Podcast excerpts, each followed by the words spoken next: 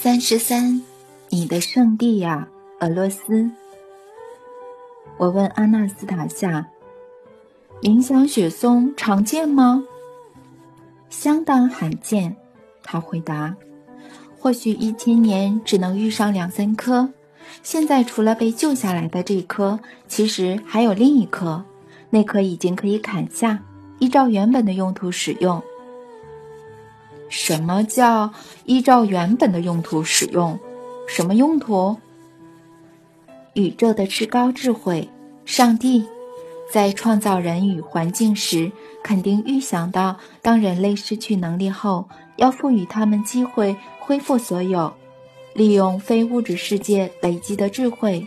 这种智慧自古以来便存在，只是人类因种种过错而丧失了感知的能力。我的祖父和曾祖父曾和你谈过冥想雪松的非凡疗效，不过他们没有解释雪松的节奏和脉动相当接近至高智慧。如果将两者结合，再加上多数人都有的节奏，那么只要把手贴在冥想雪松温暖的树干上，沿着树干轻轻抚摸，就有可能沉浸在无穷的智慧中。这样的人在碰触雪松的当下或之后，会在思路中意识到很多事。每个人会有程度上的差异，而我要告诉你最高程度的体会。为什么会因人而异？雪松会挑选吗？雪松是一视同仁的。节奏和脉动都不会变，但有些人可以产生共鸣，并感觉到一切；有些人却只有些微的体会。许多人刚开始一点感觉也没有，但是会慢慢的有意识，多少增加感受的机会。我还是不明白，雪松会怎么挑选呢？弗拉迪米尔，我跟你说过了。这和树没有关系，而是人。我举个例子，比如说音乐好了。你知道，当音乐响起时，音乐也有律动和节奏。有的人会仔细聆听，开始对它产生感觉，有时甚至流下高兴、感动的眼泪。其他人听着同样的音乐，却没有感觉，或连听都不想听。雪松也是如此，只有能够感觉及明白的人，才能听出很多东西。这也会在日后，当人想要开始思考时，慢慢发酵。女人能从原始起源得到力量与智慧，实现自己的使命，让意中人、自己及为爱而生的小孩感到幸福。奇迹的关键不在于雪松，而是出自人类的志向。雪松只能从旁协助，不是这种美好事情的主因。太不可思议了，像是个美丽又令人神往的传说。你不相信我吗？你认为我说的只是传说？那何必千辛万苦来到这里，奢望我给你看冥想雪松呢？哦。我并不认为全是传说。一开始，你的祖父和曾祖父在谈雪松时，我也是不相信。直到后来考察回来后，读了一些科普文献，才知道有些科学家讨论过雪松的疗效。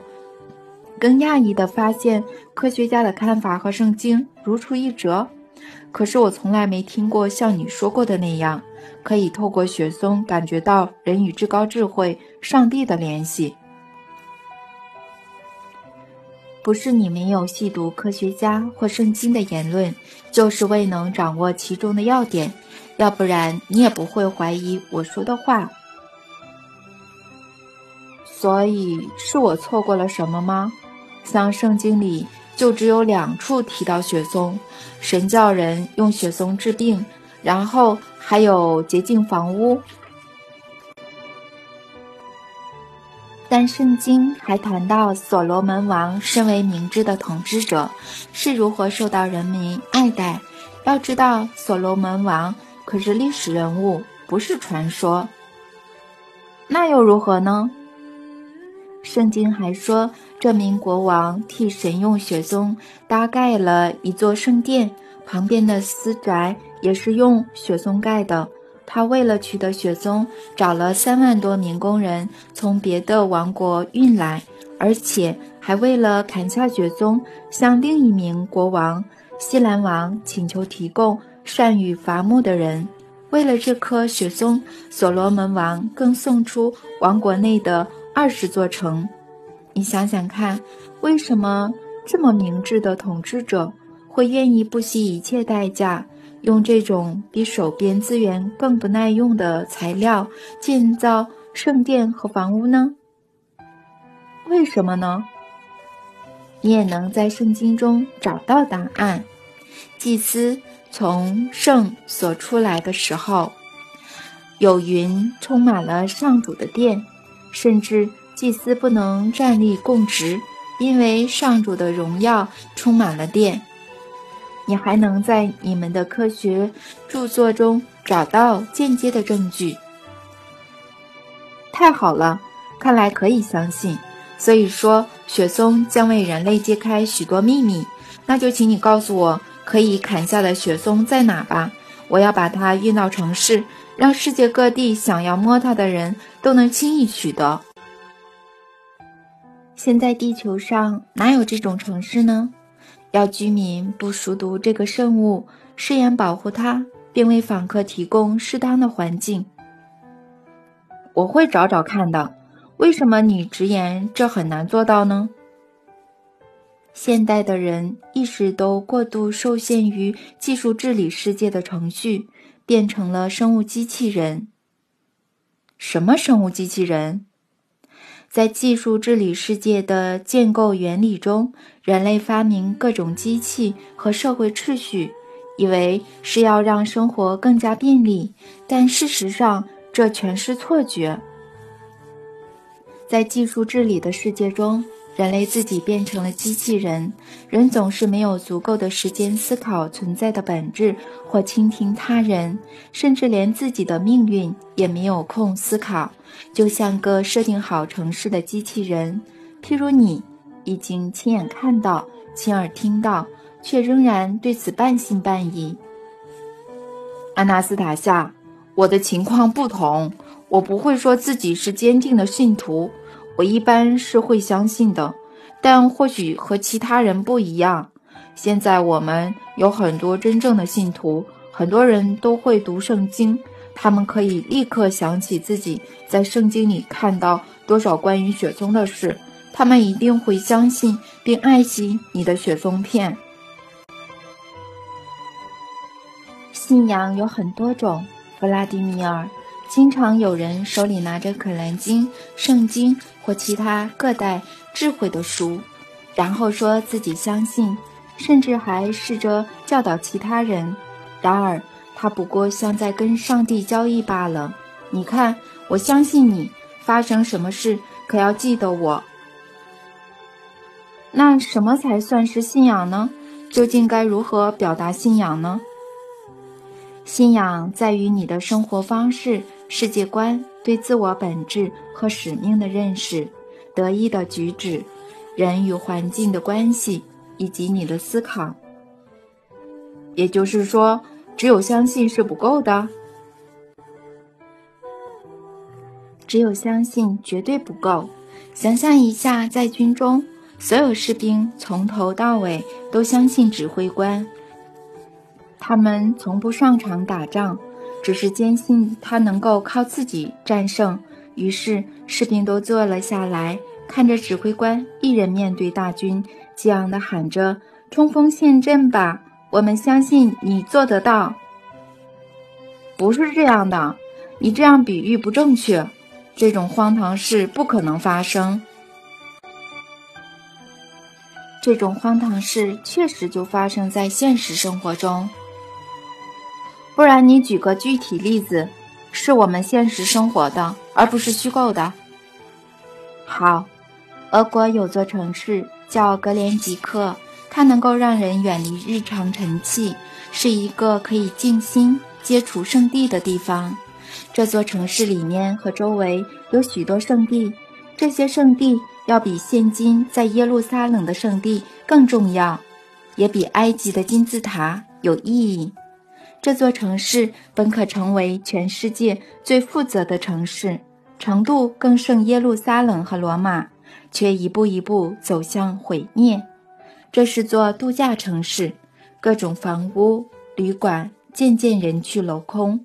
当地政府保持着唯物主义的思维，而看不见能使城市繁荣的宝藏。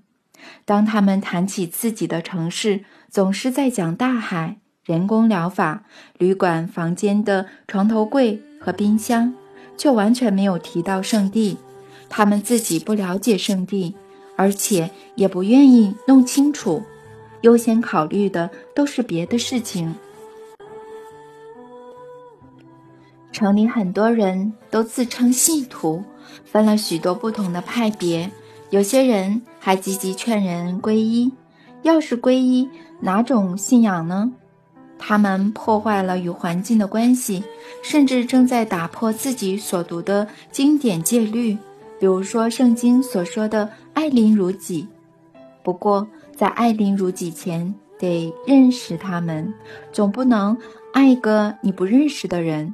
但是自称信徒的他们却不认识自己的邻居，不知道住在圣地的祖先，他们可是留给后人取之不尽、用之不竭的圣地宝藏，传递他们千年来的智慧和灵魂之光。很多人都自称为信徒，却从未注意过周围的圣地。祖先为了帮助后人而留下的圣地，这座城市到底有什么样的圣地？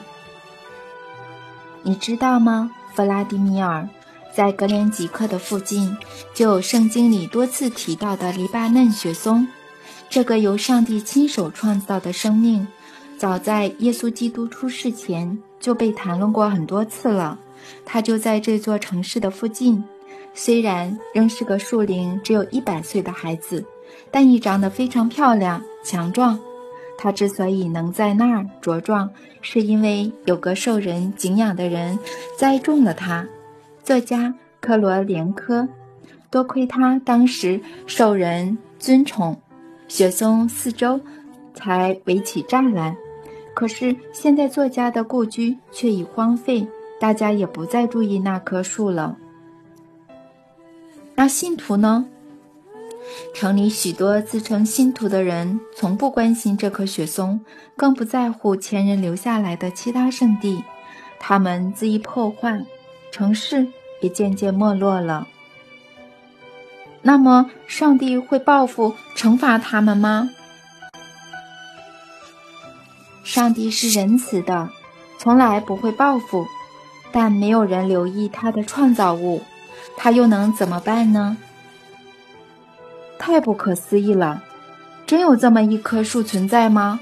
必须查证一下。确实存在，而且城市周围还有其他许多圣地，世人却以技术治理的观点相待，就好像是对待智慧法老的金字塔那般。什么？你怎么知道埃及的金字塔？感谢历代祖先为我留下来的能力，让我能与思想及智慧的次元沟通。透过这种沟通，我可以知道你在思考且感兴趣的一切。等等，我来考考你，告诉我，你知道金字塔的秘密吗？知道。就我所知，金字塔的研究者都把时间花在物质层面，他们最感兴趣的是金字塔的兴建方法、规模大小、各面的关系，里面藏着什么宝藏，放了什么东西。他们认为当时的人是基于迷信而兴建，推断金字塔只是用来保存宝藏、法老的遗物、遗骸与荣耀。他们却因此远离了最根本的意识层面。我不懂，安娜斯塔夏，远离了什么意识层面？安娜斯塔夏安静了一会儿，似乎在看无穷的远方，接着开始说起一段奇妙的故事。你知道吗，弗拉迪米尔？地球远古人类拥有的各种能力，能让他们远比现代人聪明。原始的人类能轻易且完整地利用充满宇宙的讯息库，这些讯息是由至高智慧上帝创造。他、人类本身、人类的思想都对此有贡献，让讯息库庞大到能够回答任何问题。它相当不显眼，答案只会在一眼瞬间出现在提问人的潜意识中。那么，这给他们带来了什么呢？他们不需要太空船飞往另一个星球，因为只要内心渴望，就能看见那儿的事。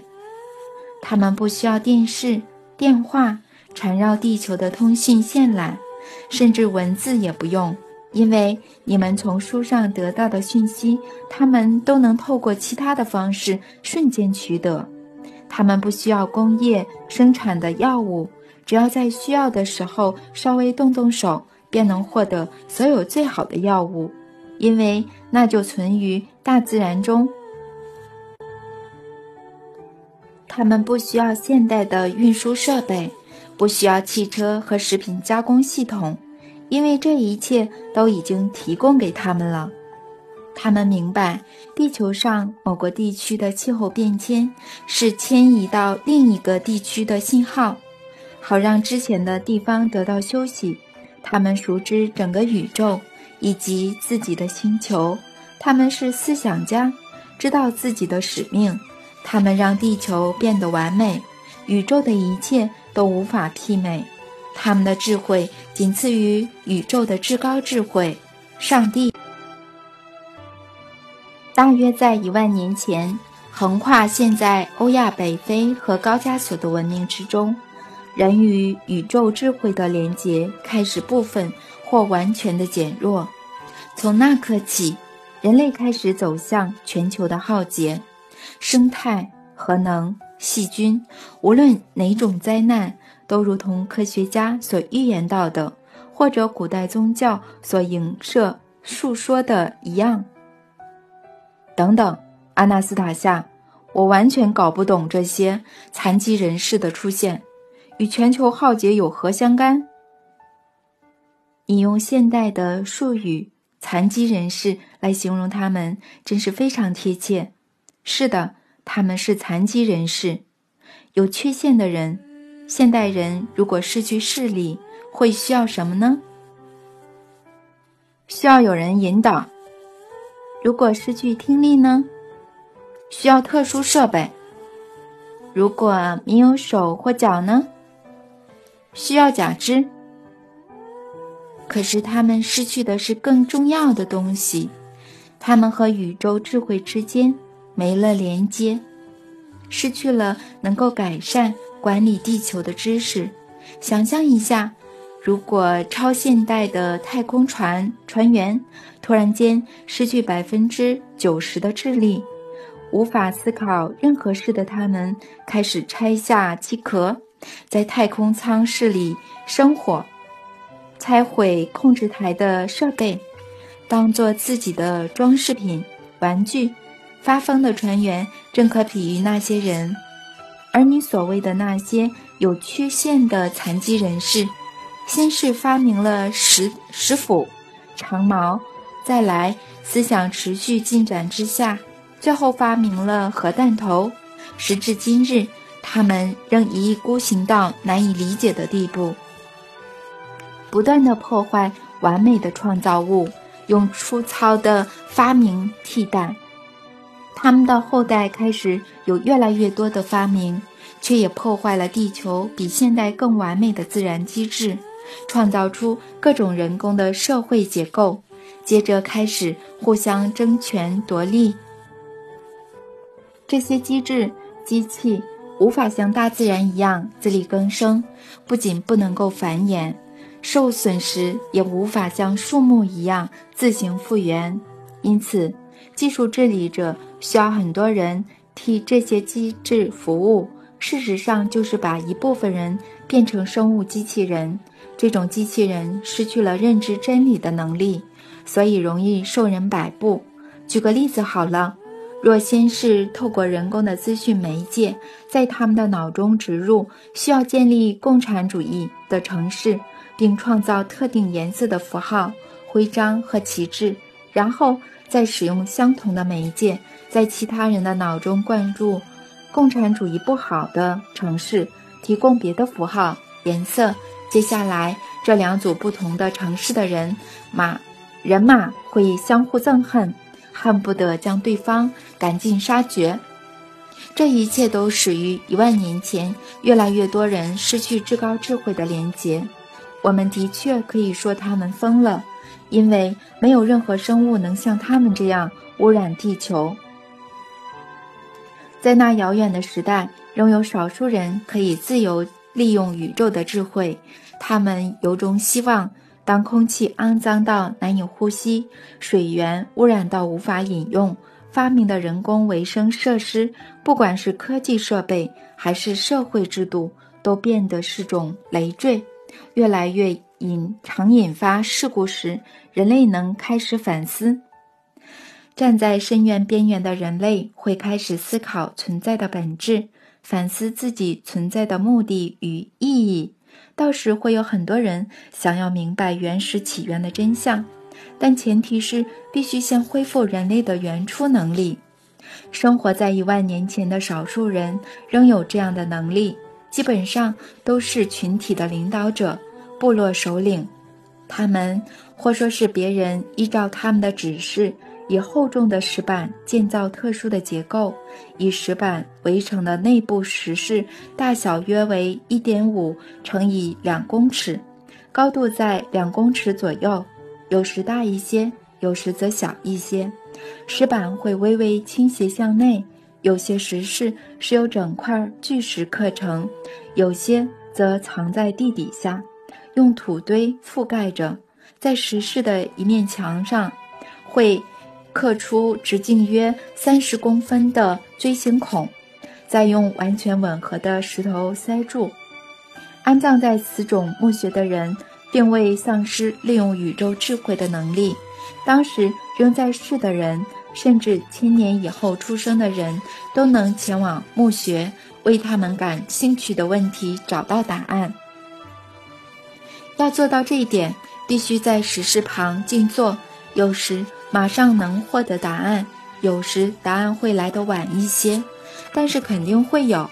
这些结构和在此永别的人，成为了讯息接收的媒介，让我们更容易和宇宙的智慧沟通。这种石器结构是埃及金字塔的雏形，只是金字塔的接收能力比较弱，虽然体积大很多，不过两者的本质和功能是一样的。安葬在埃及金字塔里的法老也算思想家，他们保留了原始起源的部分能力。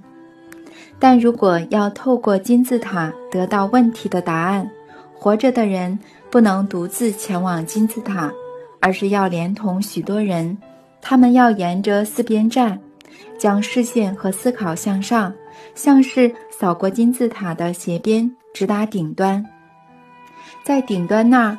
众人的目光和思想汇聚成点，形成能够接触宇宙心智的管道。就算是现在，我们也能用同样的方法得到想要的答案。思考汇集的地方会产生类似辐射的能量。如果把感测器放在金字塔顶端的汇集处，侦测到这种能量的存在，站在底下的人也会有不寻常的感觉。哦，要不是现代人高傲的罪过，普遍存在的错误观念，认为过去的文明不高明，现代人早就可以解开金字塔真正的意义了。现代的研究者都只关注新建的方法，却仍然不得其门而入。其实答案很简单，在建造金字塔的期间，除了体力和各种工具外，他们随时会用意念来减少地心引力。拥有这种能力的人都会协助工人兴建金字塔。现在还是有些人可以利用意意志来移动小东西，然而，比起和宇宙心智接触的效果，金字塔还是与体积小、更早出现的石器结构差了十万八千里。阿纳斯塔夏，为什么？是因为结构、形状吗？弗拉迪米尔，因为是活的人走到里面等待死亡，他们的死很不一样，是走进了永恒的冥想。你说的是什么意思？活的人，为什么？为了为后代创造机会，让他们能够恢复原初的力量。上了年纪的人通常是智慧过人的首领，或是部落的元老。如果感到残生将近，就会要求亲戚家人将自己安置在石室。如果大家觉得他是值得的，就会帮他达成心愿。大火推开沉重又巨大的石板盖，让他们进入石室后，再度盖上。里面的人完全与外在的物质世界隔绝，眼睛什么也看不见，耳朵什么也听不到。在这么一个与世隔绝的环境下，甚至想后悔的机会都没有。不过，也尚未进到另一个世界，关闭平常使用的感官。视力和听力，却能打开和宇宙心智完全沟通的可能性，理解各种现象和地球人的行为。最重要的是，他们日后能将生前所思传给活着的人以及他们的后代。现在你们大概会将这种状态称为冥想，但这和永恒的冥想比起来，只能算是小儿科。后来的人来到石室。拔出塞住洞口的石头，他们会开始沉思，探寻缠绕在、萦绕在石质内的思想。智慧的精神是永远存在那儿的，阿纳斯塔夏。但要怎么向现代人证明这种地方确实存在，还有前人走进永恒的冥想呢？可以证明，我真要告诉你。怎么证明？非常简单，因为这些石室仍保留至今。你们现在把它称为石墓，看得到，也摸得到。你大可查证我所说的一切。什么？在哪儿？可以和我说在哪个地方吗？好的，像是在俄罗斯境内，离高加索山脉不远处就有好几座城市，现在叫做格连吉克。图阿普谢、新罗西斯克和索契，我会专程去这些地方查证，实在令人难以置信。我一定会查证的。当然，去查证吧。这当地人都知道，只是不认为它重要。许多石墓已经被洗劫一空，大家不了解它的真正目的。不知道能透过它来和宇宙的智慧接触，进入永恒冥想的先人，无法再以物质形体出现在于世上，为了后代牺牲了永恒。然而，他们的知识和能力却无法延续，这才是他们最大的悲痛和担忧。至于要怎么证明是活人走到里面等待死亡，可以。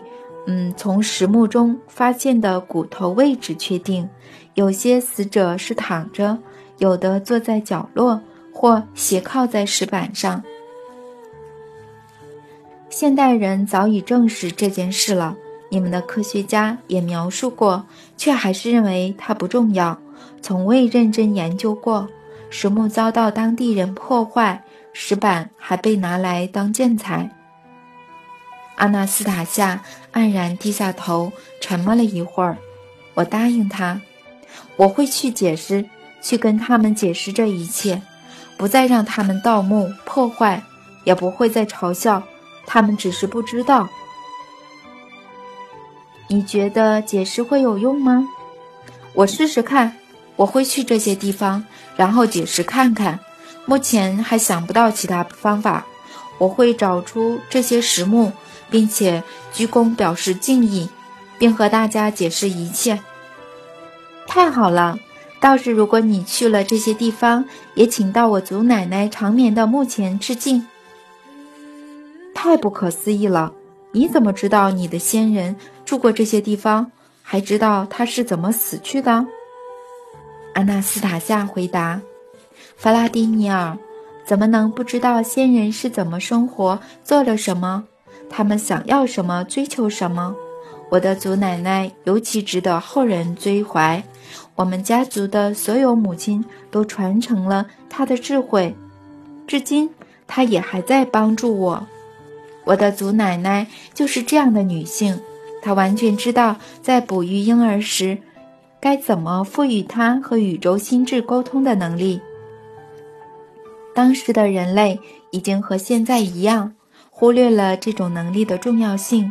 哺乳时绝对不能因外物分心，要全心全意想着孩子，而他知道该怎么办，怎么想，所以他想把自己的知识传给所有人。他在还没有很老的时候就请首领将他安置在石墓，因为他知道首领已垂垂老矣，而下一任首领绝对不可能答应他的请求。女性很少能进入石墓，老首领相当敬重我的祖奶奶，敬佩她的知识，所以答应了她的请求。只是他不能强迫男性推开厚重的石板，更不能要求他们在他进入后推回，因此这个任务只能由女性独自完成。可是已经很久没有人前往他的石墓，没有人对他的知识感兴趣。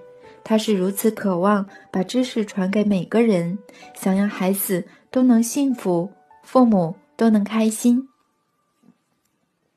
阿纳斯塔夏，如果你允许，我就去拜访他的石墓，请教他在哺乳时该想什么，该怎么想。请你告诉我位置。好的，我会告诉你，只是你不会明白，你毕竟不是哺乳的母亲。无法体会母亲哺育孩子的感觉，只有女性哺乳的女性能够理解。你只要去摸摸石木，想想它的好，它就会非常高兴了。我们沉默了一段时间，我很讶异，他竟能精准指出石木的位置，好让我在日后查证。我也不再怀疑石木是否真的存在。不过。我还是要求他向我证明，是否真有可能与我无法理解的无形宇宙智慧接触。阿纳斯塔夏回答：“弗拉迪米尔，如果你总是怀疑我所说的话，那么无论我提出多少证据，你都会疑惑而无法相信。要我花更多的时间解释，你别感到委屈，阿纳斯塔夏。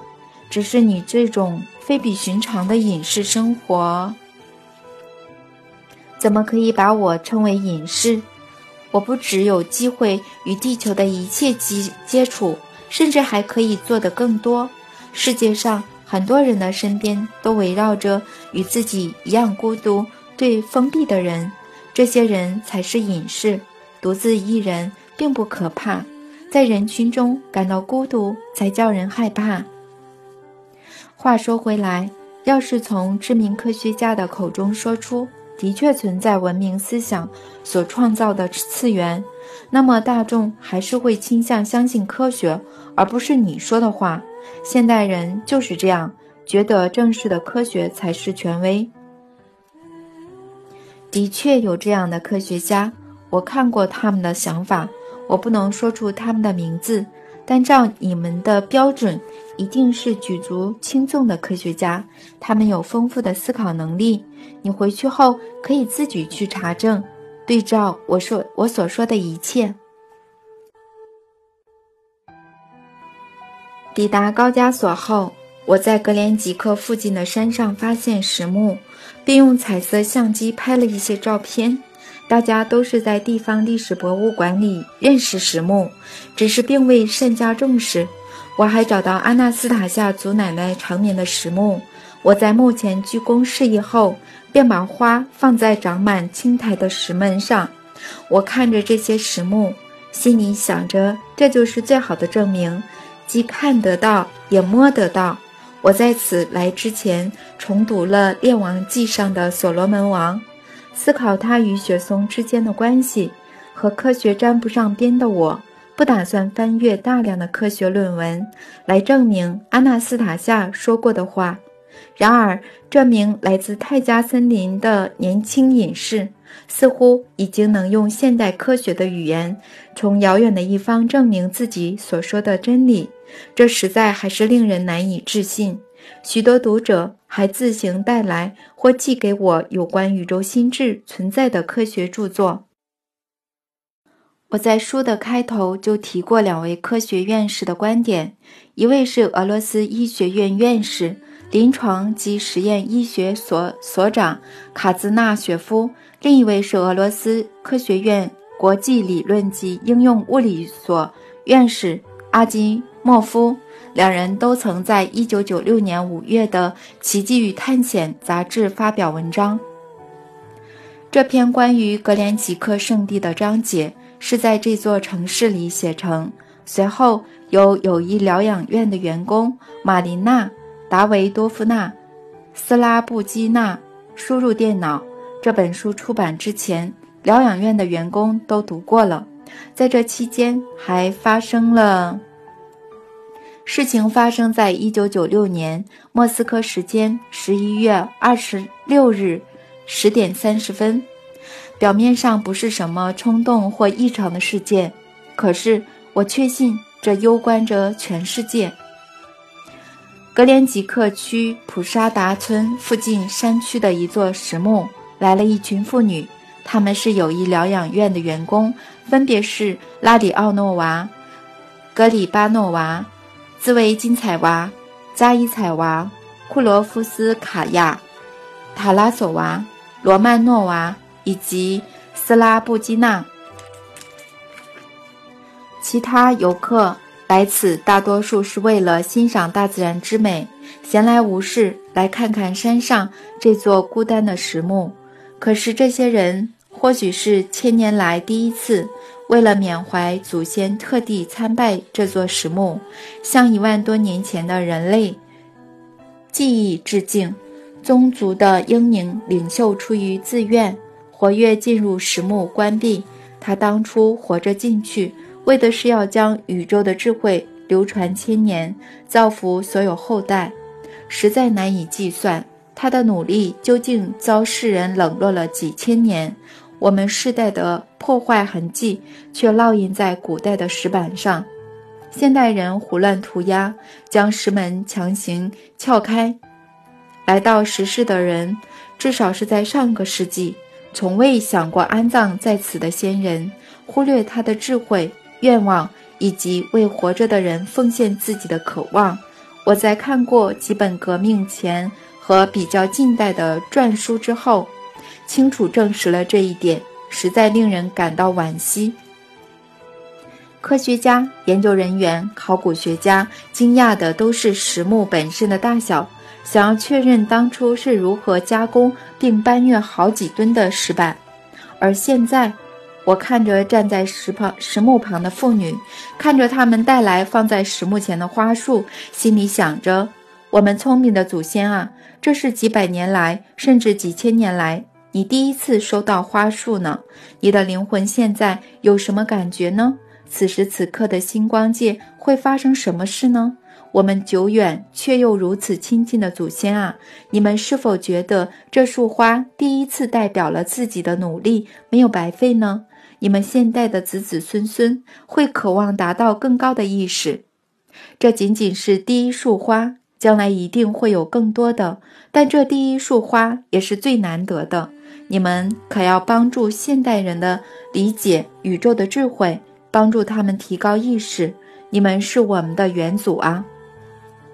这次前来石墓的还有格连吉克市卫生防疫站防疫局的稽查员波克雷波克罗夫斯基，当地导游兼历史学家的拉里奥诺娃，请他来测量石墓的辐射量。他曾经告诉我，有一次在参观石墓的时候，有位游客带的盖世技术仪侦测到高辐射。为了不要吓到其他游客，他把他把拉里奥诺娃拉到一旁，给他看了一看仪器，告诉他石墓附近有辐射。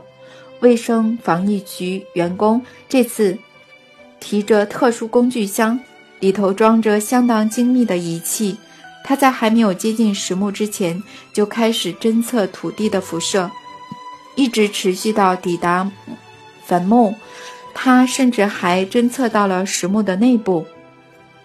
拉里奥诺娃为他们导览时，我却感到心急如焚，担心稽查员会向大众公布辐射的侦测结果，这就表示辐射不再只是游客的观察，而会变成官方的结论。一旦大家知道有高辐射，可能就不会有人想来石墓了。阿纳斯塔夏告诉我，这种类似辐射的能量时而出现，时而消失，而且可以控制，对人体有益无害。然而，我们现代人是听到这名不太正常的女性所说的，抵触了现代科学的论点以及现代仪器证实的事实，况且还是现代人相当害怕的辐射，他们会作何感想呢？天啊！我心想。阿纳斯塔夏真是可怜，他是如此渴望世人能以不同的态度更加爱护这些古老又特别的祖坟。可是现在官方却即将公布数据，情况好一点就是不会再有人来；最糟糕的就是怕石墓遭全数摧毁，甚至也不会和以前一样拿来当建材。但如果宇宙的心智确实存在，如果阿纳斯塔夏真能轻易利用，他们俩至少想点办法吧。波克罗夫斯基走向站在石墓旁的友谊疗养院员工，向他们公布仪器上的数据。结果令人难以置信。我一开始相当意外，随后内心却充满了喜悦。根据仪器的读数，土地的背景辐射越靠近石墓，居然越低。还有更不可思议的。一行人在路上经过几个背景辐射较高的区域。照理说，现在站在石墓旁的他们，衣服、鞋子都应该会沾到辐射。可是仪器却侦测到背景辐射减少。这似乎是什么看不见的人说：“别害怕，我们是你们遥远的祖先，没有任何恶意。孩子，就把我们的智慧拿去吧。”我突然意识到，是阿纳斯塔夏。这次肯定是他居中促成的，是他在石墓上，是他在石碑石墓几千公里以外的地方建立横跨数千年的无形连接，串起现代人类和远古的文明，让人更往良善的意识迈进了一大步。尽管目前仅有少数人，但这都还只是开始，而且还确确实实发生了。因为在我们面前的是真实的石墓、真实可见的妇女以及他们带来的花束。科学文献指出，图阿普舍、普谢、索契、新罗西斯克的近郊都有石墓。英国、土耳其、北非和印度也发现过，证明了远古文明有着共同的文化，即使距离再远也能相互沟通。只要越来越多人知道阿纳斯塔夏所说的。他们肯定也会以不同的态度对待其他保存下来的石墓，这点从格连吉克市民的反应就看得出来。发现石墓秘辛的那一次，就是全球首度的石墓形成，是在格连吉克这个地方。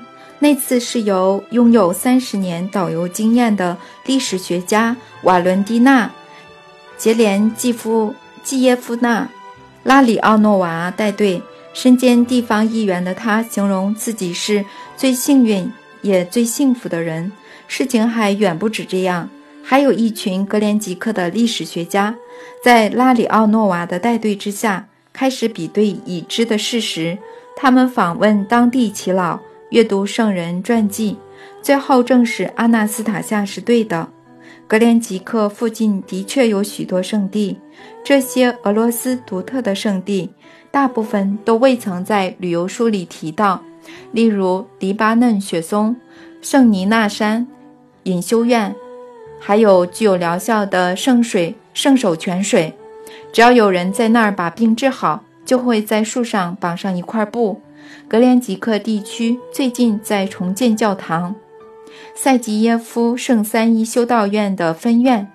在我见证这一切后，心想：光是俄罗斯的一个小角落就有这么多的圣地，还有治病的泉水。俄罗斯人却还是到遥远的国度祭拜到别人的神。在俄罗斯的其他地方，究竟还有多少个被人遗忘的圣地呢？又有谁能发现呢？我已经尽我所能，虽然这当然不够，不过还是给了我一点希望。期望安娜斯塔夏能让我看看儿子。我买了连身裤、玩具和婴儿食品，动身前往西伯利亚泰加林，想要再看看安娜斯塔夏和儿子。未完待续。